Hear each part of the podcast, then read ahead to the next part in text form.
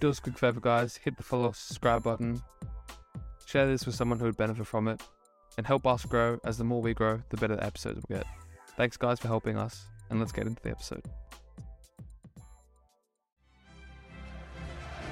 And he's here.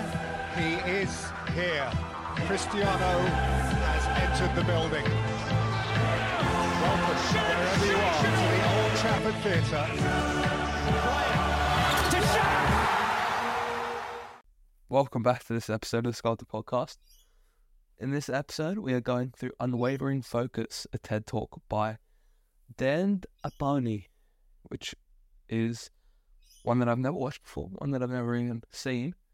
But let's get straight into it.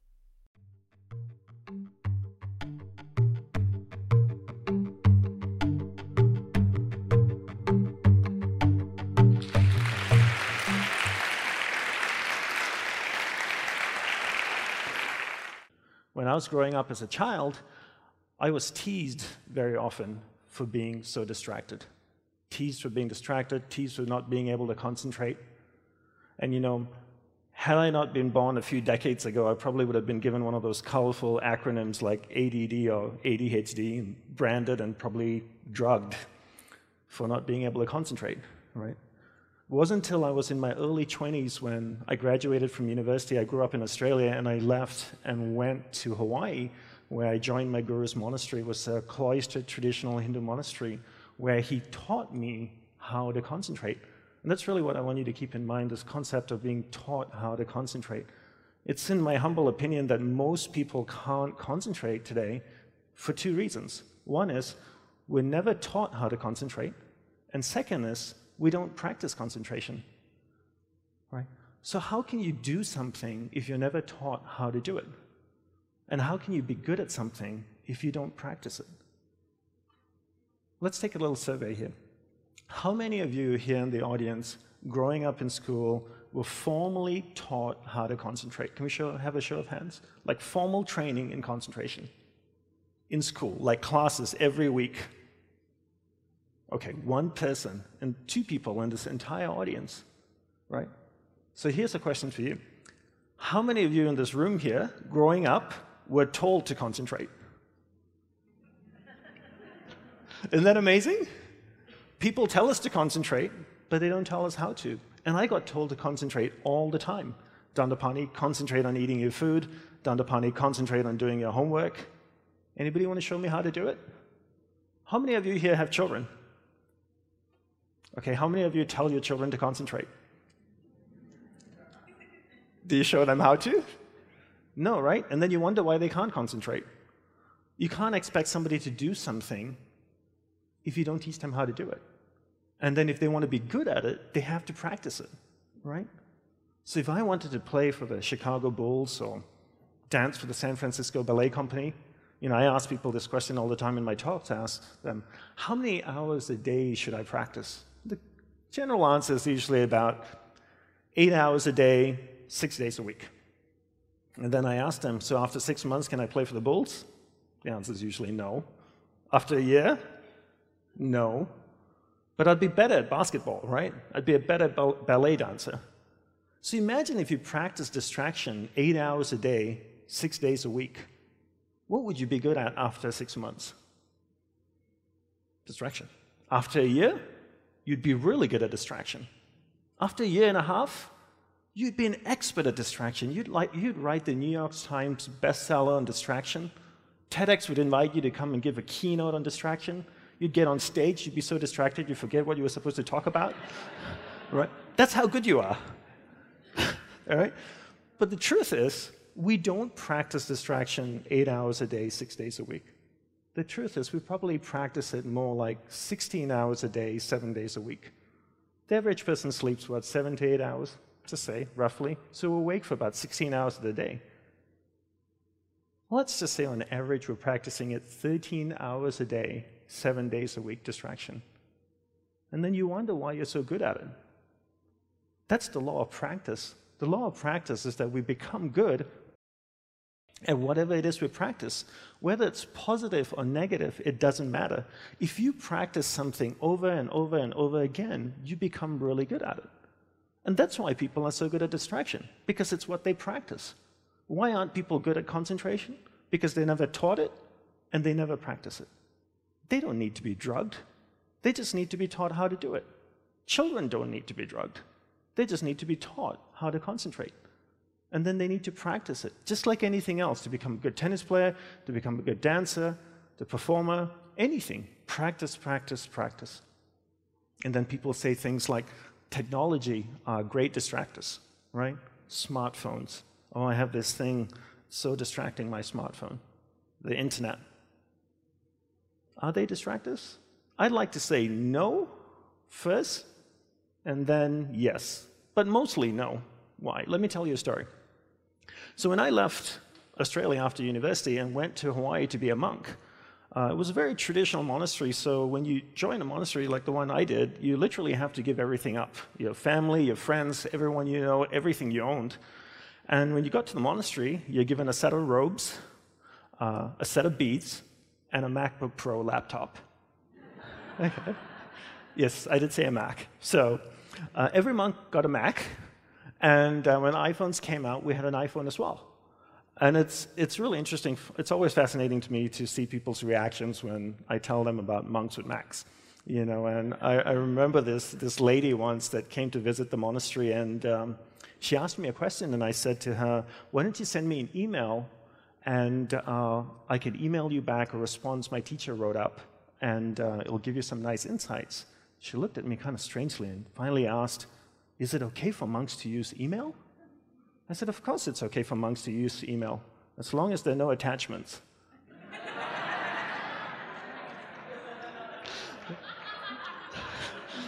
Some people just getting it now.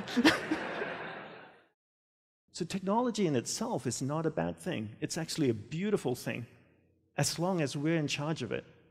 But if every time your iPhone beeps or makes a sound and you turn to it and you go, Yes, Master, how can I serve you today? then you live in that world of distraction.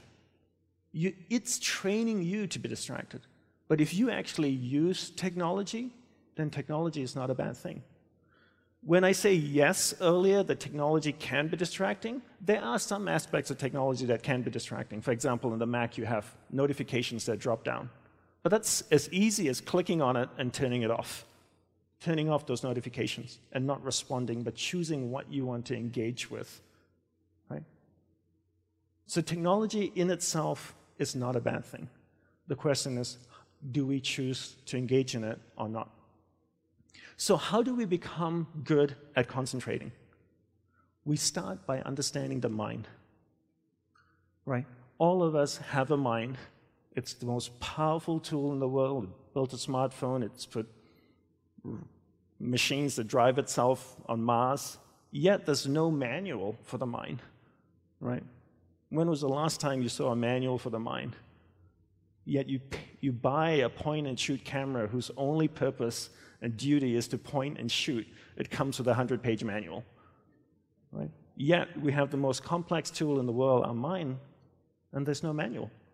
So the first thing I learned when I went to the monastery was to learn how the mind works.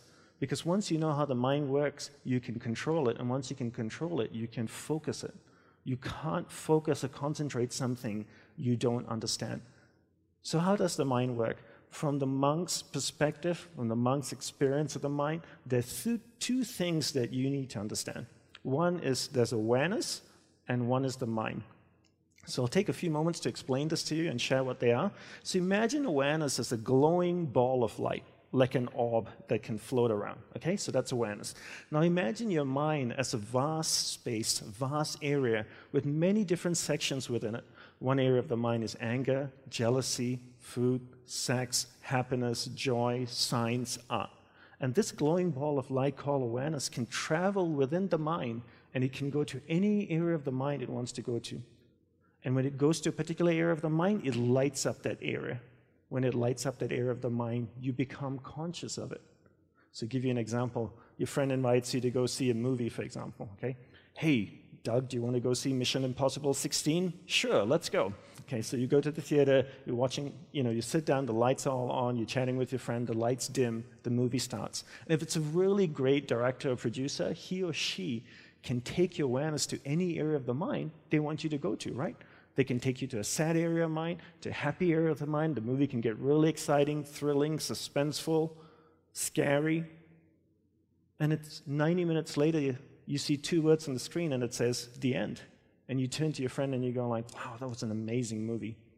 But you paid 13 or 14 or 15 dollars or whatever it is to allow the director to take your awareness to different areas of the mind. And this happens on a daily basis. Each day, we allow someone or something throughout the day to take our awareness from one area of the mind to another. When we allow a person or something to do that, we're being distracted. The art of concentration is the art of keeping awareness, that ball of light, on one thing for an extended period of time. Every time that ball of light drifts away, we bring it back. It drifts away again, we bring it back, right? So that's the theory. You have awareness and you have the mind. You are not the mind. When people say my mind wanders all the time, technically that's a false statement. What wanders is your awareness. Your awareness is moving within your mind. So that's the theory of it. So let's do a simple little practical exercise to see if this actually works or it's just some monk voodoo talk. Okay? So for that, I need audience participation. I need all of you to sit up straight in your chair. Okay? So if you have anything in your lap or hand, just place it down on the ground. Sit up straight in your chair with your spine straight. If you're leaning back, just sit forward a little bit. I want you to close your eyes, take a slow, deep breath in. And I want you to become aware of the room. Become aware of the chair that you're sitting on. Become aware of any sounds you might hear the sound of my voice, the humming of the projector or air conditioning. Now I want you to become aware of the most recent wedding that you attended. Do you remember whose wedding it was? Who was getting married? Did you approve of the marriage? Try and think everything you can about the wedding. Did you go by yourself? Did you go with your family? Was it a large wedding, hundreds of people, or was it small and intimate with maybe 20, 30 people? How was the food? Was it good? Was there alcohol? Did you drink a lot? Do you even remem- remember how much you drank? Do you remember what the bride was wearing? Did she make a good choice? Now I want you to remember the most recent holiday that you went on, the most recent vacation that you went on. Do you remember where it was? And what kind of vacation was it anyway? Was it a yoga retreat? Was it a wellness trip? Was it educational? Was it adventure? How long did you go for? What was the weather like over there? Try and think everything you can about this vacation. Did you spend a lot of money? How was the food? Spicy, bland, bad? Did you get sick eating the food? Now your eyes are still closed. I want you to become aware of the room again. Become aware of the chair that you're sitting on, the sound of my voice, humming of the air conditioner or projector. Now slowly open your eyes and settle back in your seats again. Okay, that was a very simple exercise to prove two things to you. One is there's a clear separation between awareness and the mind. And second is you can actually take your awareness and move it to any area of the mind that you want it to go to. Because you just allowed me to do that. I took your awareness from this room, becoming aware of this chair that you're sitting on, the sound of my voice, the air conditioning, the projector, and you went to the wedding area of the mind. And the longer you stayed there, the more you thought about the wedding. How do I know you were thinking about it? Because I had my eyes open, and when I asked you a question like, did the bride make a bad choice? Some of you were like, With a dress? Yes. So I knew you were thinking about the wedding, right? And then you went from the wedding area of the mind, and you traveled all the way to the vacation area of the mind. And you stayed there, and while you were in the vacation area of the mind, you weren't thinking about the wedding or about the room. And then you went from the vacation area of the mind back to the room again. And I made you think about the chair, the room, and you weren't thinking about the wedding or the vacation then. And this is what happens all day. We allow people and things around us to take awareness to, from one area of the mind to another all day long, from the time we wake up. And therefore, we become distracted. To be concentrated is to be able to keep your awareness on one thing for an extended period of time. How do we practice this? We practice this by doing one thing at a time throughout the day. What's the best way to develop concentration? The best way to develop concentration is to bring that practice into our everyday life. Look at opportunities throughout your day. In your average day, ask yourself, what's a great opportunity to practice concentration? How many of you have a spouse or partner that you live with? Quite a few of you. Every time you speak with your spouse or your partner, keep that ball of light, that awareness on that person. It drifts away, bring it back. It drifts away, bring it back. The more you practice this, the more you become better at concentration. Give her or him your undivided attention. So, if you speak to your spouse for two hours a day, what a great opportunity to practice concentration. Every time you speak with your child, practice concentration. Parents come up to me all the time and say, Dandapani, how can I teach my children to concentrate? Very easy. You learn to concentrate first. You know, there's an old saying that goes, monkey sees, monkey do, you know? And if you can't concentrate, you can't expect your child to concentrate. And if you don't teach your children how to concentrate, how can they possibly learn how to concentrate? They can't. The benefits of concentration are endless, right? When you're able to concentrate, you're able to focus all your energy into a single given point. Life is a manifestation of where your energy is flowing. And if you can't concentrate your energy, the things that you want to manifest in your life becomes very, very challenging. So learn to concentrate by doing one thing at a time. Bring this practice into everything that you do throughout the day. Make it a part of your life. Practice, practice, practice. Keep bringing awareness back and keep it focused on one thing at a time. Share this knowledge with your children. Be an example for them so they can grow up. Let's stop drugging our children and solve the simple problem by teaching them how to concentrate and helping them to practice concentration. Be unwavering in your focus. Proceed with confidence because life is meant to be lived joyously. And it all begins by learning how to concentrate and staying focused. Thank you very much, everyone.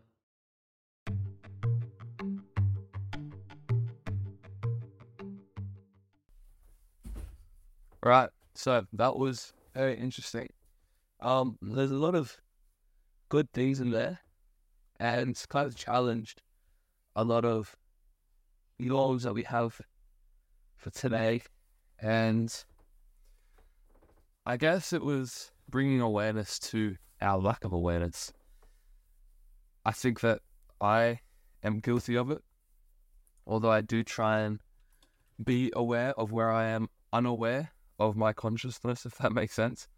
So I do try and kind of shift my focus when I can onto specific things, but I'm also aware that I do need to sometimes distract myself in order to be more productive in certain areas. And what he was saying there is that we allow ourselves to be shifted. Now, there are things that I will do to help me be more productive or to articulate my thoughts better. For example, when I train and listen to a podcast, I actually have my best ideas whilst I'm doing that. So when I'm sweating and exerting and doing as much as I can physically, I find quite often that my best ideas come through that, which is honestly a little weird. And the sculpted app came through that, and a lot of its features came through that. It's not the best modern day that we have. I would say almost an attention deficit to where we're always looking for something to free, sorry, something to preoccupy our minds. Although we can use that to our advantage to be more productive, but we have to be smart about how we do it because we have to be aware that doing it too often can hinder us So it comes through a heightened level of awareness, which is not easy, but it comes through practice. And that is important. But yeah, he was a, a very, very smart guy, quite quite funny as well. Well, I hope you guys got something out of that. A lot of these episodes will literally just be me giving a few thoughts at the end and kind of just giving you a good video, a good a good lesson, not from me. So I'm kind of just repurposing them. But I hope that you got something of value from this episode, and I'll catch you in the next episode.